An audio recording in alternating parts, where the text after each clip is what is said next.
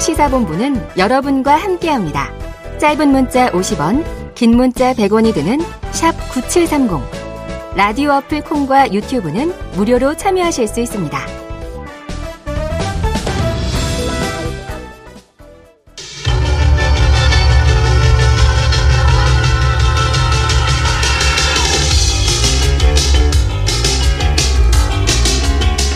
네, 이번 주 가장 화제가 됐던 뉴스 1위를 인물, 말, 장면으로 만나보는 시간. 시사 랭킹쇼 금요 톱10. 자, 오늘도 성공회대 최진봉 교수님, 한결의 김한 기자님 나와 계십니다. 어서 오세요. 안녕하십니까? 안녕하세요. 자, 시작해 보죠. 오늘의 인물 앞에 호가 호가 바뀌었어요. 완패 이준석. 어제가 이준석 전 대표 운명의 날이었는데 말이죠.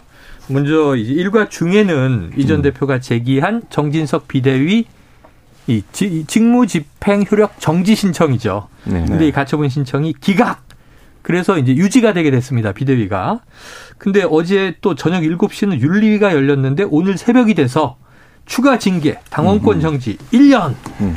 두 가지가 다 네. 이제 패함으로써 완패가 네. 된 거예요. 김완 기자님, 네. 네. 완패 어떻게 보셨습니까? 아, 어렸을 때부터 완패란 표현을 별로 안 좋아하는데요. 완승으로 네. 할 수도 있잖아요. 완승이 안 됐어요. 어, 이준석 대표 입장에서는 음. 뭐 사실 이제 법원의 판단에 기대를 걸었었는데 네. 낮에 이제 법원의 판단이 본인의 생각과는 이제 다른 방향으로 나오면서 사실 윤리 입장에서는 만약에 법원이 음. 이준석 전 대표의 손을 음. 들어줬다라면 어, 인용했다면 예, 결정을 내리기가 상당히. 어려웠을 텐데 아, 법원이 이제 결정을 내리면서 뒤에 음. 이제 윤리 징계도 상당히 좀 결정이 쉬워진 음. 그리고 사실 이제 윤리위가 들어가기 전까지는 음. 뭐 발언이 더 문제인 것처럼 얘기를 했었는데 네. 어 실제 이제 윤리에서 나와서 끝나 징계가 결정이 되고 나서는 음. 발언보다는 오히려 이제 이준석 대표의 다른 것들이 얘기가 될 음. 정도로 좀 뭐라 그럴까 이 법원의 결정에 좀 자신감을 얻었다 아, 뭐 맞아. 이런 이제 어, 모습이었습니다. 아 그렇게 연결이 됐다. 네. 자 그러면은 최 교수 교수님 예. 궁금한 게 이거예요. 예. 사실 첫 번째 가처분이 인용됐을 때 상당히 음. 센세이셔널했던 게 예. 많은 법조인들이 아유 정당 내부 음. 문제에 법원이 음. 관여 안 할 거예요. 음. 저건 기각이나 각하 가능성이 음. 높아요. 인용이 돼서 깜짝 놀랐고 그랬죠. 그때는 완승이었는데 예. 문제는 같은 재판부라고 했잖아요. 네, 맞습니다. 근데 이번에는 기각. 네. 이유는 뭘까요? 절차예요, 절차. 절차. 그러니까 무슨 말이냐면 당헌 당규를 바꿨잖아요. 네, 바꿨죠. 그러니까 왜냐하면 처음에 인용이 됐던 이유 중에 하나 뭐냐면 이 비상 상황이라고 하는 규정이 어. 명확하지 않았던 거예요. 비상 상황 아니다 그랬잖아요. 그러니까 그렇게 얘기하는 거죠. 어. 그러니까 재판부에서 볼 때는 이거 비상 상황 아닌데 일부러 비상 상황을 만들어 가지고 이준석을 몰아내려고 하는 거다. 이래서 음. 이제 인용을 해준 거거든요. 네네네. 그래서 국민의힘은 뭐 했습니까? 첫, 첫째 했던 게 뭐냐면 당헌 당규를 바꾸는 거였어요. 예. 비상 상황이라는 규정을 명확하게 당헌 당규에 집어넣은 거예요. 그렇죠. 음. 그러다 보니까 그 절차에 따라서 했는데 그럼 음. 이제 법원에 시비 걸 수가 없게 된 거죠, 아. 결국은. 그러니까 법원은 사실은 정당의 결정 자체 문제를 이래라 저래라 얘기할 수 있는 상황은 아니에요. 음. 다만 절차적 민주주의가 제대로 지켜졌느냐, 음. 또 당헌 당규에 명확히 규정된 대로 어, 모든 절차를 했느냐 이걸 봤는데 음. 이번은 당헌 당규를 먼저 바꿔 놓으니까 그 절차에 막 해버린 거예요. 어. 그러니까 뭐 내용상 뭐 논란이 될 수 있고 뭐 어린 당 대표를 쫓아낸다 이런 어. 비판이 있을 수 네네. 있지만 정치적으로 법원의 판단은 결국은 절차적 음. 하자가 없었기 때문에 네. 인용할, 수, 인용할 수밖에 없는 구조였다고 보여집니다. 그래요. 자, 그 이준석 전 대표 측에서는 그게 선출직 최고위원 다섯 명 중에 네명이뭐 나갔을 때를 비상 상황으로 정한다. 그렇지. 소급 맞아요. 이미 네. 아니냐 뭐 이런 네. 얘기를 했단 말이에요. 네. 법원은 어쨌든 절차를 바꿨다는 것에 좀 절차적 하자는 없었다 한 것 같습니다.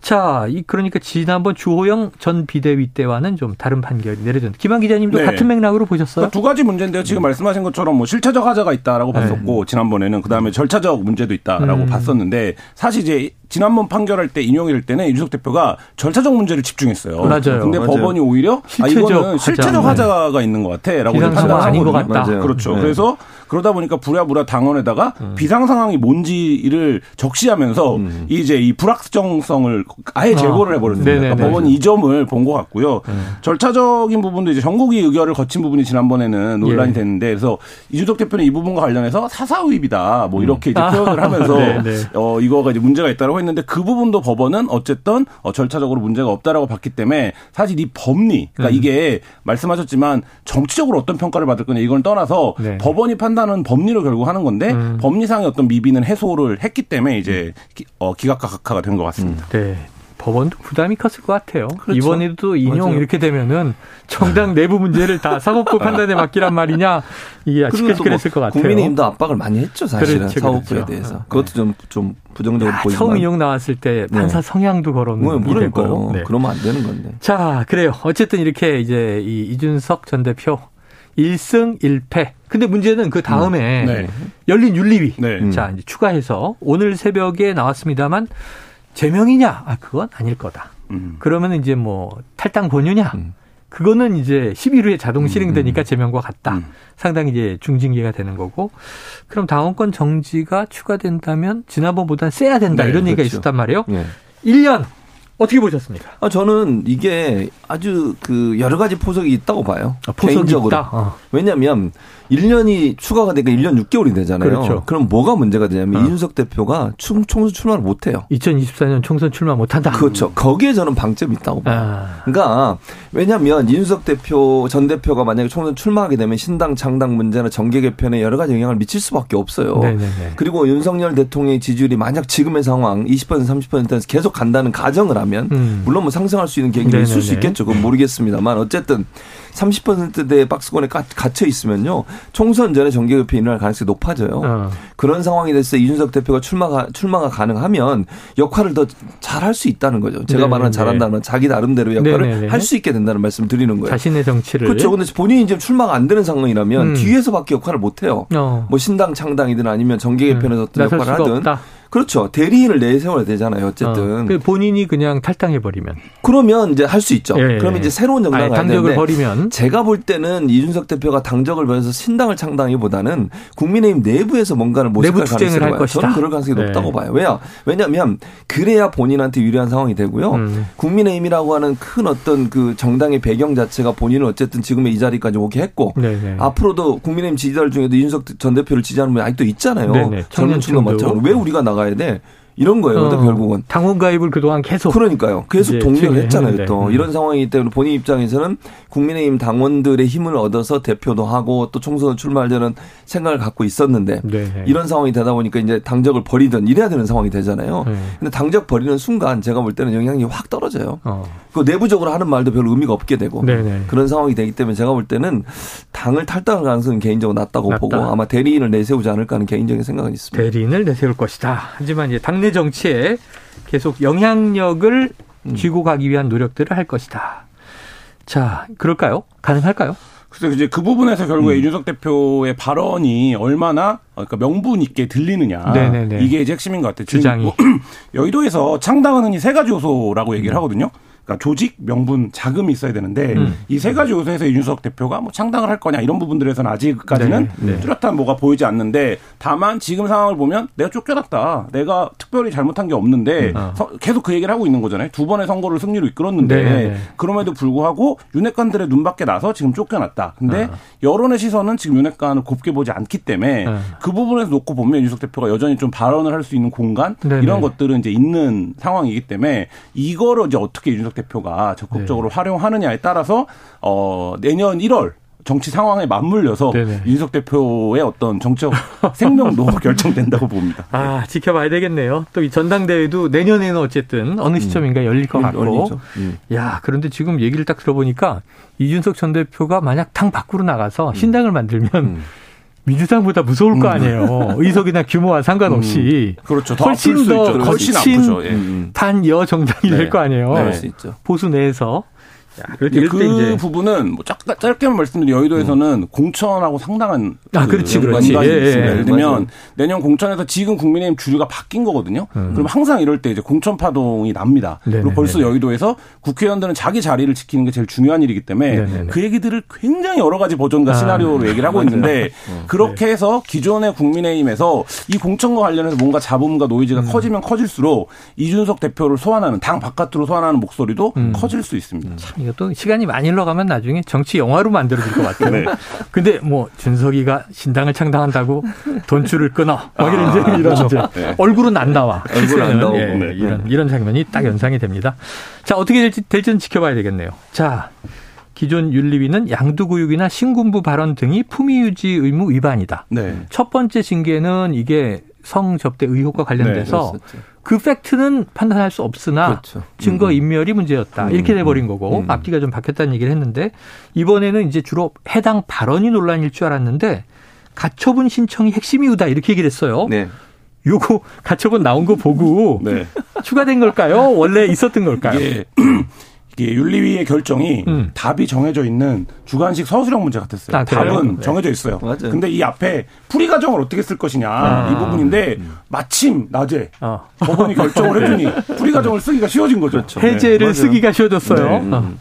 그래요, 알겠습니다. 그러니까 제가 저도 동의하는 게 뭐냐면 만약에 법원에서 그런 판결이 안 나왔잖아요. 제가 볼 때 윤리위에서 징계하는 것도 상당히 고민이 됐을 거예요. 음. 어느 정도 할 건지가. 왜냐하면 그리고 지난번에도 한번 연기했잖아요. 음. 빨리 하려고 했다 연기했었잖아요. 네네. 그것도 저는 이런 여러 가지 정책 상황이 고려됐다고 생각해요. 지지율도 지금 대통령이 낮은 상황에서 여러 가지 음. 지금 뭐 외교 참사 문제도 있고 뭐그 어, 대통령실 이전 관련해서 여러 가지 예산 문제 논란도 있고 이런 상황에서 음. 징계를 강행했을 때 올 수 있는 후폭풍을 생각할 수밖에 없어요. 근데 그러니까 일을 키우지 말자. 그렇죠. 근데 법원에서 일단 손을 들어줬잖아요. 네네네. 그러니까 훨씬 홀가분하게 징계를 할 수 있는 거죠. 예. 자, 그런데 이 징계가 탈당권이나 제명보다 훨씬 더 치명적이다. 이런 분석도 나와서 본인이 정말 뭐 스스로 당을 박차고 네. 나가서 음. 무소속이나 신당으로 가지 않을 바에라면 당내에서 어쨌든 음. 뭔가 역할을 해야 되는데 음. 결국은 전주의 비대위원이 이번 징계 결정에 대해서 총선 출마에 대한 기회는 가능성을 열어둔 것 아니겠느냐 이렇게 또 당내 해석이 있어요. 음. 그러면 이게 그동안은 이준석 찍어내기, 뭐 이준석 쫓아내기 이렇게 얘기를 했는데 이제는 이준석 길들이기 아니냐 이런 얘기도 나와요. 그 가능성도 살아 있습니까? 저는 개인적으로 뭐 가능성이 전혀 없다고 보지는 않지만 가능성이 낮다고 봅니다. 낮다. 그러니까 뭐냐면 물론 이제 저는 이건 개인적인 판단이라고 말씀 전제로 말씀을 드리면 윤석열 대통령과 윤석 대표 전 대표는 같이 어려워요. 음. 더 이상은 네. 저는 그렇게 봅니다. 그러니까 이미 루비콘의 강을 건넜기 때문에 네. 같이 갈 수는 없다. 그러니까 길들인다는 말은 같이 갈 수 있는 여지가 남아 있는 상태에서 어, 하는 그렇죠, 얘기잖아요. 그렇죠. 그러니까 이거는 여론을 어느 정도 좀 이준석 전 대표를 지지하고 또 윤석열 대통령에서 비판적 입장을 갖고 있는 분들이 여론을 끌 끌어오기 하는 수사지 전주 의 원의 말은 실제로 실현 가능성이 낮다고 음. 봐요 저는. 그래서 두 사람 간에 다시 화합을 이루어질 가능성이 저는 거의 없다고 보고 네. 윤석 전 대표가 어떤 행동을 할 거예요. 저는 아까도 말씀드린 국민의힘 내부에서 투쟁을 할 거라고 저는 개인적으로 보는데 네. 만약에 정계 개편을 한다고 하면 어, 총선 앞두고서 내부적으로 윤석열 대통령이나 윤석열 정부에 대한 비판 소리가 나오면 음. 어찌 보면 네. 신당을 그러니까 정계 개편의 신당을 윤석열 대통령을 지지하는 측과 검찰 출신들이 새로 만들 가능성도 저는 있다고 네네네네. 봐요 개인적으로. 예, 과거에도 항상 네. 집권 세력 내에서 해처모에서 친윤 반윤 그룹이 네, 그렇게 나눠져서 왜냐하면 지지율이 떨어지면 네. 사실은 국회의원 입장에서는 당선이 돼야 되잖아요. 네.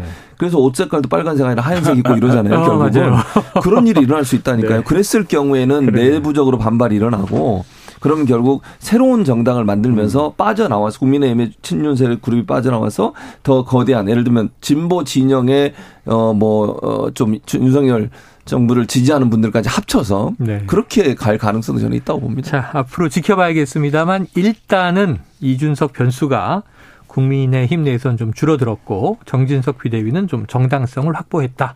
그러다 보니까 네. 그 다음 수순이 전당대회예요. 네. 그런데 이제 대체로 주호영 전 비대위원장도 그랬었고 지금 이제 원내대표가 됐습니다만 네. 이뭐 일말이초 내년이다. 네. 그런데 이제 김기현 의원 같은 경우에는 네. 빠르면 빠를수록 좋다. 연내로도 가능은 음. 하다. 이런 입장인 것 같아요. 자, 두 분에게 간단하게 뭐 이유 다 빼고 음. 몇월 며칠 열립니까? 최 교수님, 몇 월 며칠이에요? 그렇게 물어보세요. 네. 뭐 빙의를 하라는. 아, 뭐 2월 31일 뭐 이렇게 찍어보세요. 네.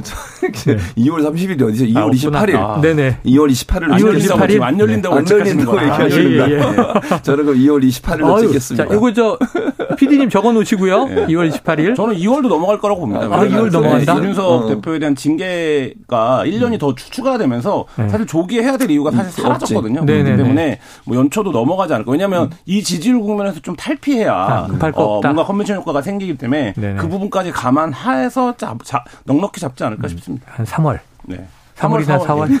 봄에 한다. 네, 봄. 봄. 네, 알겠어요. 적어 놓겠습니다. 3월이나 4월. 자, 최근 국민의힘 차기 당대표 적합도 조사도 나왔어요. 네. 이준석 대표도 있어요. 높아요. 네, 네, 그런데 일단 물 건너갔어요.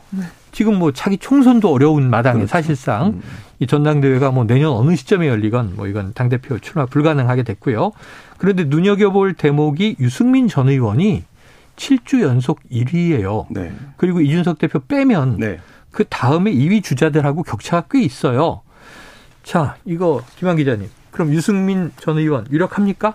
어, 일단 뭐 본인이 출마를 할지 안 할지를 아직까지 정확하게 네. 뭐 결심을 한 상황은 아닌 것 같은데 일단 보수를 지지하는 여론층 안에서 윤석열 대, 그 윤핵관들이 너무 독주한다. 이거에 네 대한 어떤 피로감, 반발 이런 것들이 있는 것 같아요. 그리고 아, 우리가 윤석열에게 기대했던 뭐 공정과 상식이 모토였으니까 음. 이게 지금 그런 정부인가 이 부분에서 이제 유승민 의원 다시 좀 재조명받고 있는 것 같고 네. 어쨌든 여론은 국민은 한 방향으로 가는 걸 원치 않습니다. 네 근데 지금 국민의힘의 모습이 너무 한 방향이다. 네. 이런 것들이 좀 반영된 것 같고 그래서 여의도에서는 지금 유승민, 이준석 연대가 이루어지면 음. 사실상 적수가 없어지거든요. 여론조사 아하. 상으로는 그러면 실제 투표에서 그게 구현되느냐 여부와는 별개로 국민의힘 지도부 입장에서는 굉장히 좀 부담스러운 상황이 됩니다. 왜냐하면 어, 보수 지지층의 음. 신임이 자신들에게 있지 않고 권력이 없는 사람들에게 음. 있다라는 것 자체가 부담이기 때문에 음. 사실 그런 부분에서 이제 이준석 대표의 앞으로 행보 그리고 어, 유승민 전 의원의 행보 굉장히 좀 어, 주목해볼 만하다 이렇게 볼 수 있을 것 같습니다. 네, 그래요. 알겠습니다.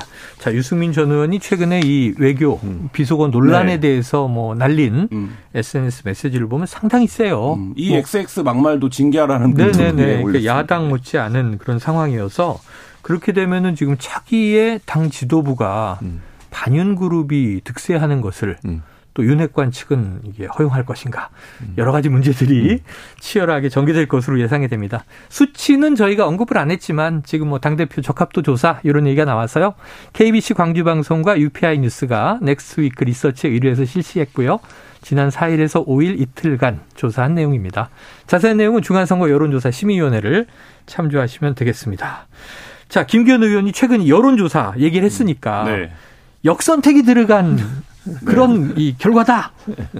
이게 맞아요? 정치권에서 언젠가부터 본인에게 불리한 결과가 나오면 네. 역선택이다라고 했는데. 아, 심지어 전당대회에서도 막 네, 역선택이냐 그렇죠. 아니냐. 이게 근데 한뭐 천여 명 정도의 표본은 사실 뭐 음. 역선택이 있을 수 있습니다만 네, 이게 네. 전당대회나 이런 룰로까지 가면 네. 역선택이라는 건 사실 불가능합니다. 지금 음. 이제 민주당과 국민의힘 모두 예, 다 예. 수십만 명 참여하잖아요. 굉장히 많이 참여를 하기 때문에 하는데 다만 이런 건 있겠죠. 그러니까 지금 언론이 자기한테 너무 focusing을 안 해준다. 아. 뭐 이런 거에 어떤 대한 반발이 아닐까. 그러니까 유승민 의원은 사실 SNS 활동 활동을 제외하면 정치 활동 거의 없고 어. 떤 스킨십을 하고 있지도 않은데 네네. 유승민은 이렇게 높고 본인은 이제 빨리 전당대회 하자 이런 입장이고 공부모임도 네, 하고 있는데 본인이 이제 지지율이 너무 낮으니까 네네. 그 부분에 대한 어떤 호소가 아닐까 이런 생각. 아, 그럼 김기현 의원 입장에 좀 빙의해서 최 교수님. 음, 음.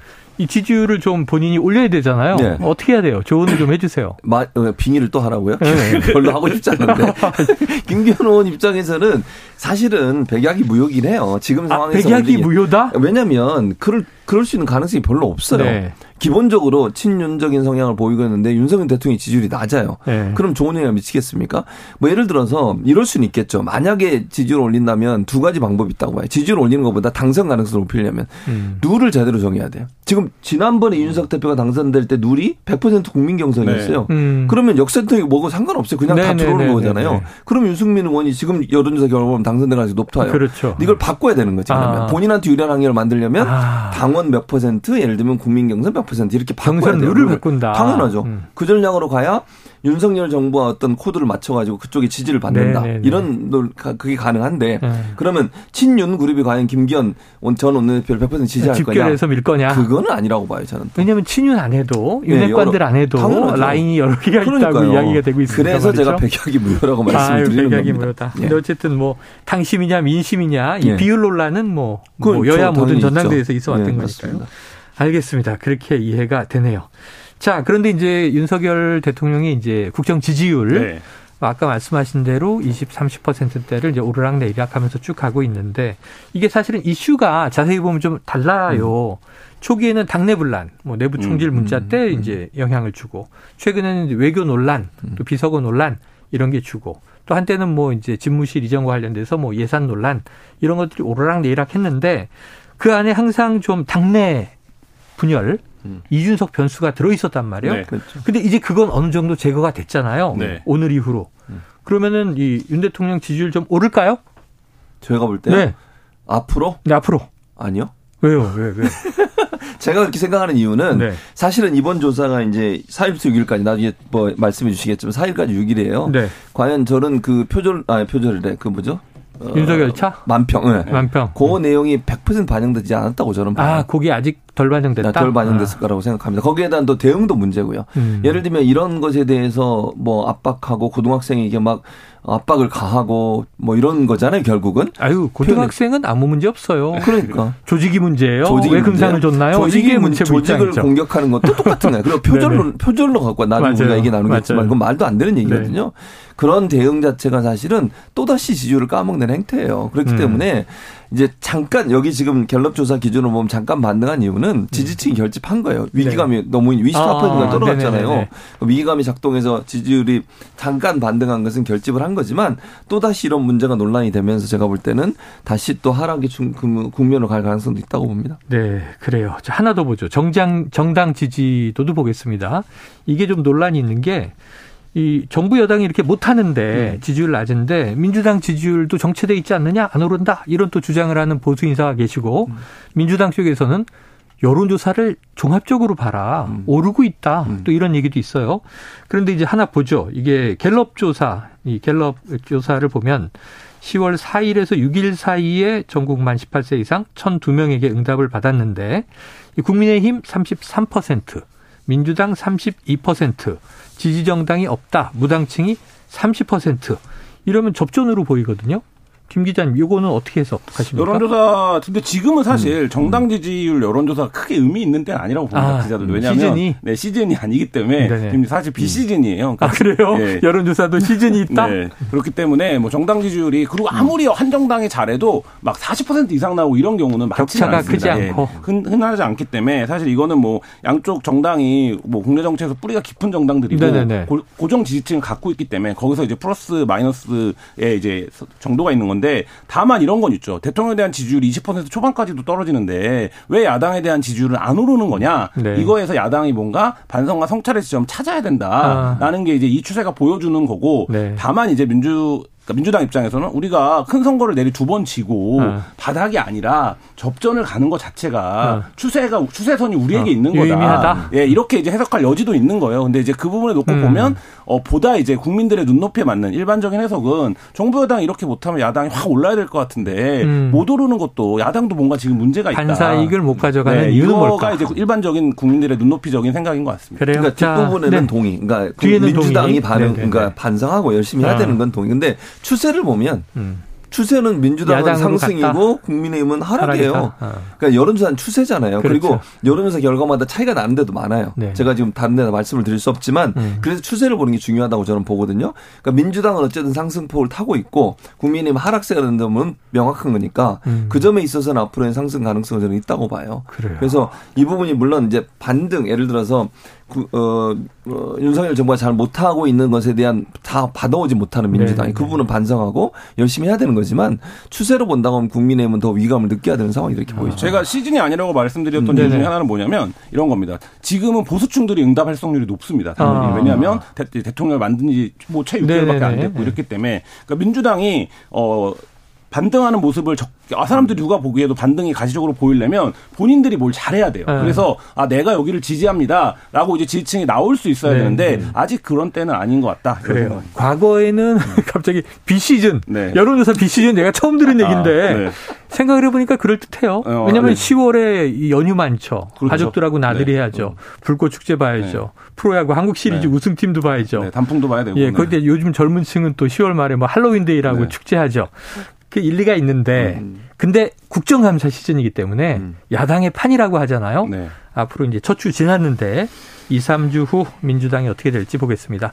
자, 언급한 갤럽 조사는요. 중앙선거 여론조사 심의위원회 홈페이지를 참조하시면 됩니다.